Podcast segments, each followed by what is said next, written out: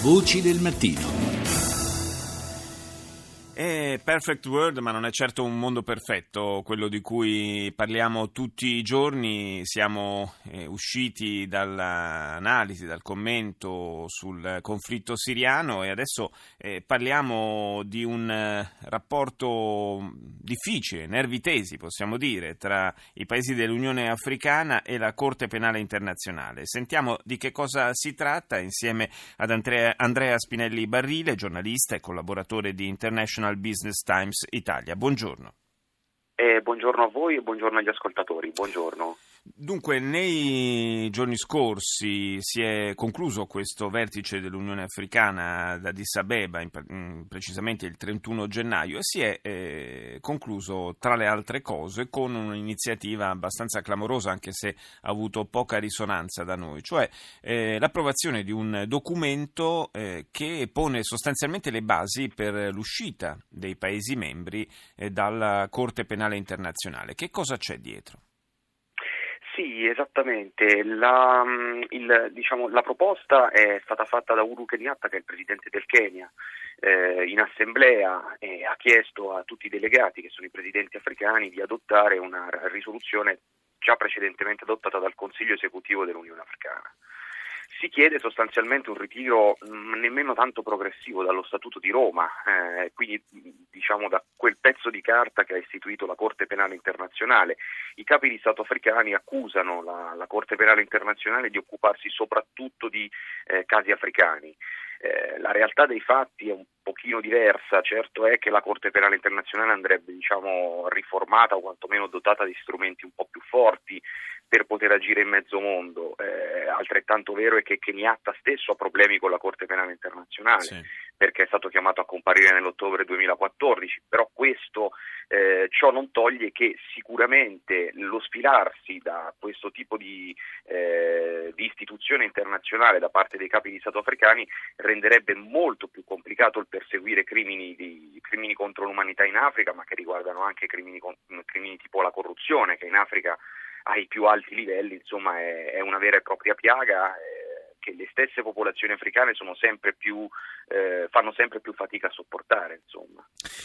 D'altra parte eh, c'è anche in corso, è appena iniziato da, da pochi giorni il processo eh, contro l'ex presidente Bagbo, evidentemente anche eh, questo episodio ha, ha fatto da, da, stimolo diciamo, alla richiesta eh, di, di, concedere una sorta di immunità eh, ai capi di Stato e ex capi di Stato africani, che è un po' la, la condizione messa sul tavolo per non uscire dal Trattato di Roma.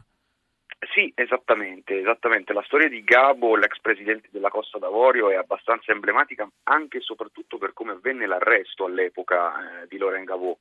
Eh, Laurent Gabo è stato, diciamo, almeno questa è l'accusa, venduto dal suo successore Alessandro Ouattara ai francesi. Eh, effettivamente le forze speciali francesi hanno avuto un ruolo fondamentale nella cattura di Gabo. Eh, attualmente lui è, è appunto eh, alla sbarra alla Corte Penale Internazionale per crimini contro l'umanità per come, andarono, eh, per come andò la, la fase post elezioni in Costa d'Avorio nelle ultime elezioni.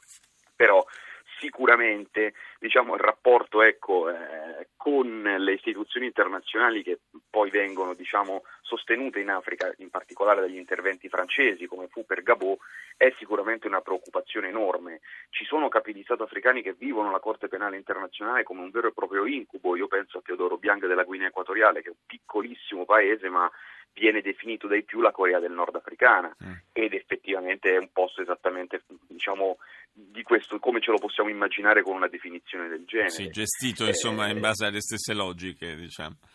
Beh sì, beh sì, lei consideri che sono 600.000 abitanti in Guinea Equatoriale e altrettanti sono scappati fuori dal paese. Sì, eh, attualmente insomma, la, la, situazione nelle carceri stesse della Guinea Equatoriale è devastante, tra l'altro ci sono anche eh, due cittadini italiani detenuti in questo momento, quindi insomma, l, l, veramente il, lo sfilarsi da parte dei capi di Stato africani dalla, dalla Corte Penale Internazionale può essere una mossa che renderebbe tutto molto più complesso per perseguire la giustizia nel mondo. Altrettanto vero è che la Corte Penale Internazionale eh, ha bisogno di impulsi di tipo differente. Eh, il caso per esempio di Omar al-Bashir, che, sì. eh, sul quale pendeva un, e il presidente sudanese, eh, sul, sul suo capo pende un mandato di cattura internazionale spiccato dalla CPI. Eh, Omar al-Bashir viaggia tranquillamente in Africa in qualità di capo di Stato, c'era un mandato di cattura spiccato nei suoi confronti in Sudafrica a giugno, il governo sudafricano l'ha tranquillamente coperto eh, ma il mandato di cattura è stato possibile eh, perché una piccola associazione sudafricana ha presentato un esposto alla Procura di Pretoria, quindi mh, tu, sono tu tanti granellini che servono a muovere la Corte Penale Internazionale, ma che attualmente comunque è molto depotenziata rispetto a quello che dovrebbe fare in Africa. Insomma. Grazie, grazie ad Andrea Spinelli Barrile, collaboratore di International Business Times Italia, per essere stato con noi stamani.